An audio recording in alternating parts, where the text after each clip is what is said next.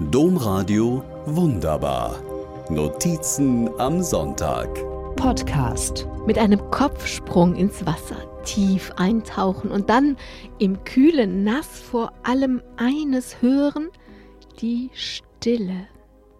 Seit ich mit ungefähr fünf Jahren schwimmen gelernt habe, habe ich es immer und überall gemacht. Bin vor der Schule und vor den Veranstaltungen der Uni früh aufgestanden, habe meine Bahnen geschwommen, damals auch noch gegen die Uhr und um neue persönliche Bestzeiten gekämpft. Als ich für Praktika oder Studium ins Ausland zog, wusste ich genauso schnell, wo der nächste Supermarkt war, wie ich die Öffnungszeiten des nächsten Schwimmbades in meinen Kalender eingetragen hatte.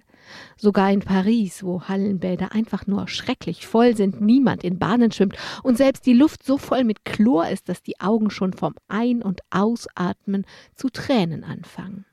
Doch Chlor und enge Umkleiden und ältere Damen im Wasser, die sich in Schneckentempo und hoch erhobenen Hauptes im Wasser den neuesten Klatsch und Tratsch erzählen, das alles war mir egal.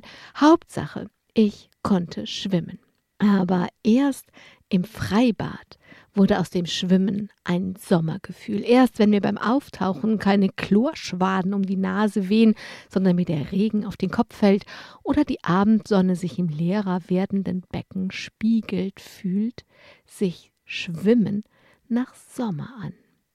Besonders sommerig fühlt sich Schwimmen deswegen in Seen oder im Meer an. Ich erinnere mich zum Beispiel an ausgedehnte Schwimmausflüge von der Jugendherberge Karadeschi auf den See Genezareth. Oder Badetage an einem kleinen See in Schweden, als die Kinder noch klein waren. Einmal den ganzen See an der Seite von Mama queren, ein Abenteuer, eine Mutprobe und am Ende der ganze Stolz des damaligen Grundschülers.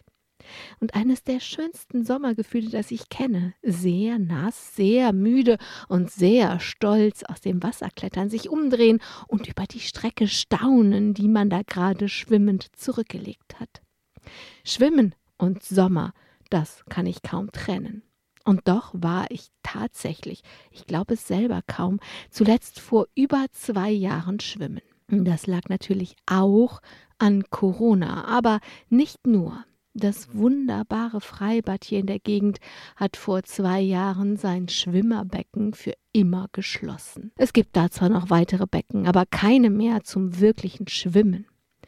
Neuer Sommer, neues Glück. Wir fahren nach Mecklenburg-Vorpommern. Der nächste Badesee liegt laut Google 5,6 Kilometer durch den Wald entfernt. Vielleicht fühlt sich das Schwimmen da ja wieder wie Sommer an. Das wäre wunderbar. Domradio wunderbar. Mehr unter domradio.de slash podcast.